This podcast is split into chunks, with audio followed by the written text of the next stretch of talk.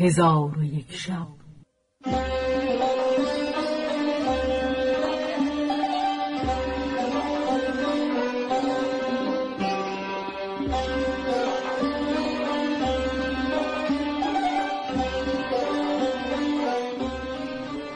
داستانهایی برآمده از ژرفای تاریخ و تمدن و فرهنگ مشرق زمین.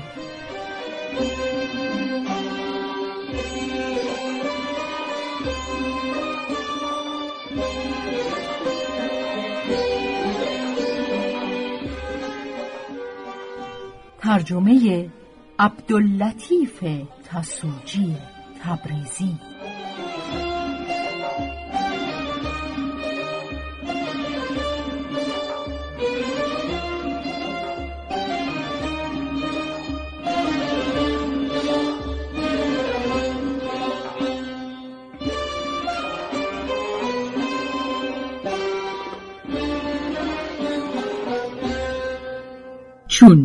شب یکصد و شست و پنجم برآمد.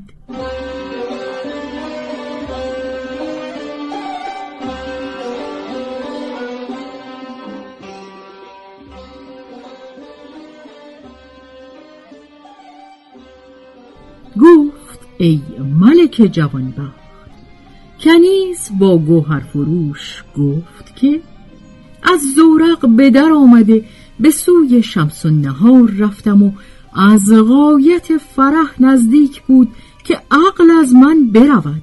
چون پیش رفتم مرا فرمود که هزار دینار به آن مرد که او را آورده بود بدهم. پس از آن من و آن کنیزک او را برداشته به خوابگاهش رسانیدیم.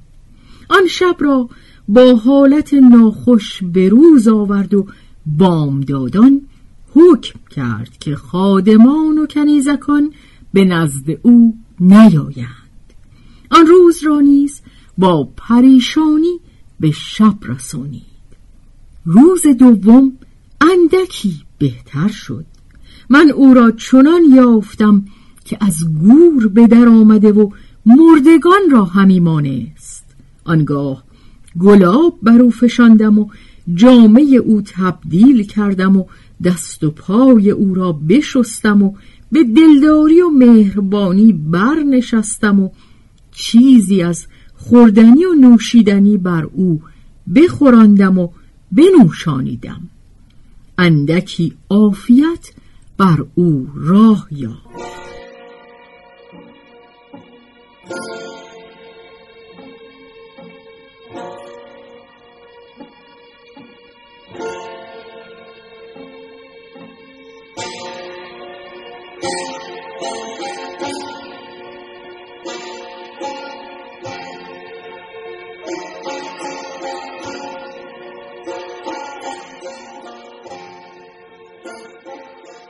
گفتم ای خاتون چرا به خودت دل نمی سوزد و به جوانی خود رحم نمی کنی که تو را رنج و مهنت افزون گشت و به هلاکت نزدیک شدی؟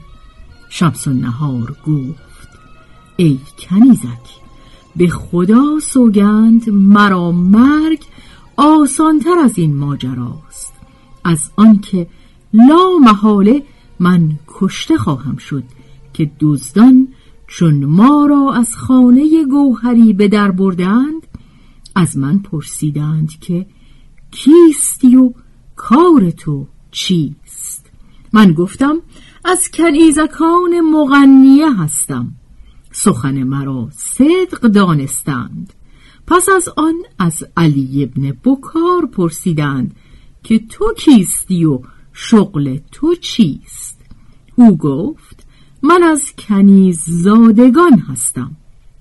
ما را گرفتند و به مکان خود بردند. چون جامعه های فاخر و اقتهای گوهر و مرصع مرا بدیدند از کار من حیران بماندند و گفتند که چون این اقتها کنیزک مغنیه را نشاید. پس از آن با من گفتند حکایت را به راستی بیان کن. من با خود گفتم که ناچار از بحر این زیورهای زرین و مرصع مرا خواهند کشت. پس من هیچ نگفتم.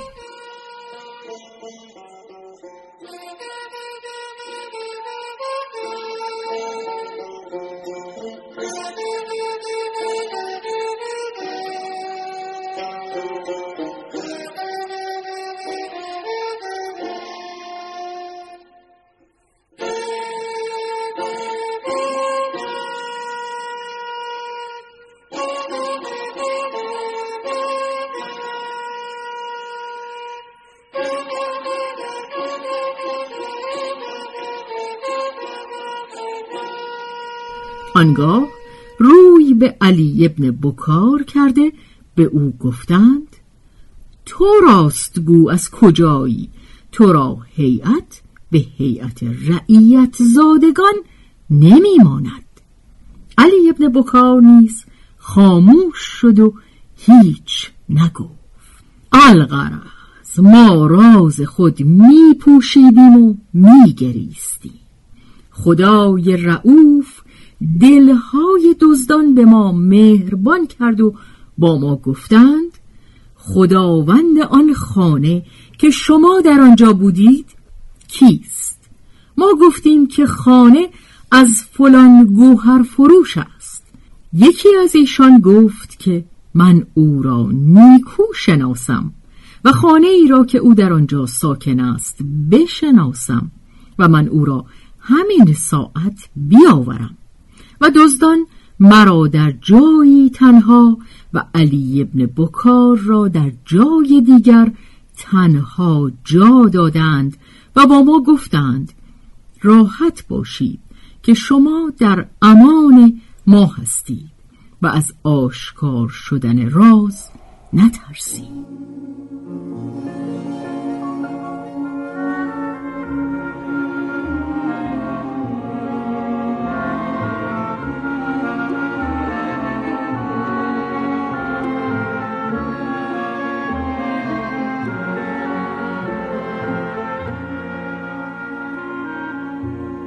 پس یکی از ایشان به نزد گوهری رفت و او را پیش ما بیاورد و قصه ما به او بگفت. پس از آن یکی از دزدان زورقی آورده ما را به زورق بنشاندند و بدان سوی دجله بردند و ما را در آنجا گذاشته برفتند. آنگاه سواری چند از یاران اساس بیامدند و گفتند شما کیستید من با سرهنگ ایشان گفتم که من شمس النهار خواسته خلیفه هستم. دوش به دیدن یکی از زنان وزرا بیرون آمدم. دزدان مرا بگرفتند و بدین مکان آوردند. چون شما را دیدند بگریختند. چون سرهنگ سواران سخن مرا بشنید از اسب به زیر آمده مرا بر اسب نشاند و همچنین گوهر فروش و علی ابن بکار را نیز سوار کرد و اکنون آتش دل من از بحر ایشان شررافروز است.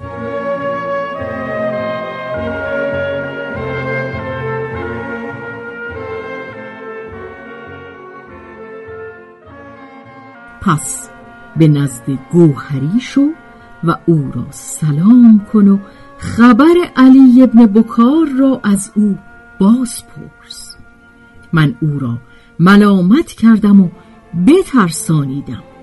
او بانگ بر من زد و خشمگین شد.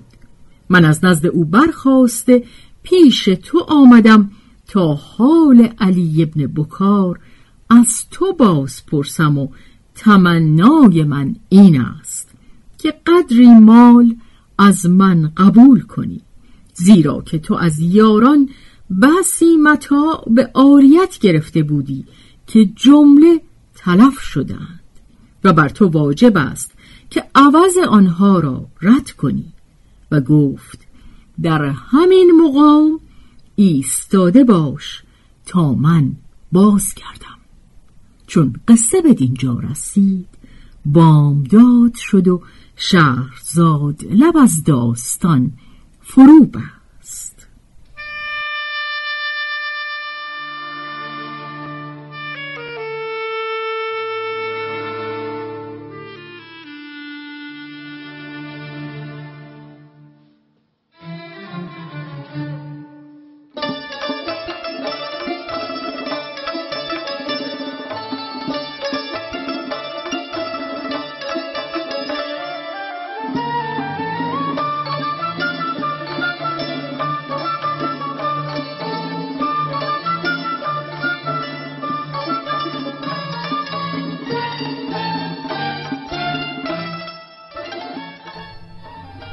به روایت شهرزاد فتوهی.